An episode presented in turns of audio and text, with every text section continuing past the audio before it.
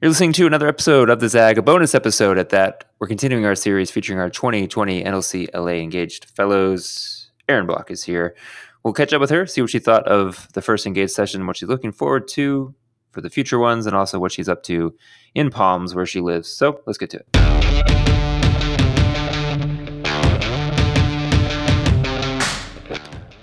All right, Eryn, thoughts on the first Engaged session? Uh, it was great. It was um, very intellectually stimulating and I actually felt like exhausted by the end in a good way because we had delved into so many different topics and topics that I felt like I knew a lot about before, but I learned something new about all of them. Like, you know, I got my master's in education policy and somehow I was still like learning so much uh, new material and, and new perspectives that day. Um, I really enjoyed it.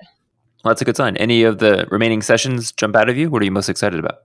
Uh, this upcoming one about um, uh, housing and homelessness, I think, is so incredibly relevant to LA politics and um, the work that I want to do. Uh, and it's it's a, also an area that I don't have a lot of training in, so I'm really interested to hear uh, more from um, our our speakers and um, also from the amazing fellows that are part of the group. Um, I've already been learning so much from them, so I'm I'm especially excited for that one.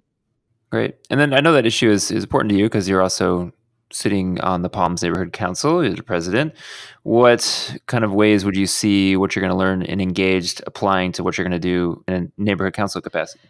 Well, um, I think homelessness is a is such a big issue. It's a I think a humanitarian issue right now in in LA, and um, I'm really hoping that we can, as neighborhood councils, be a voice of humanity for people who are um, who are like losing their lives um, being homeless in LA. Um, we've seen that uh, happen, and um, I feel really personally moved by people's stories and um, want to use like any uh, resources that I have to help those folks who are experiencing homelessness in our area, but also just all over LA.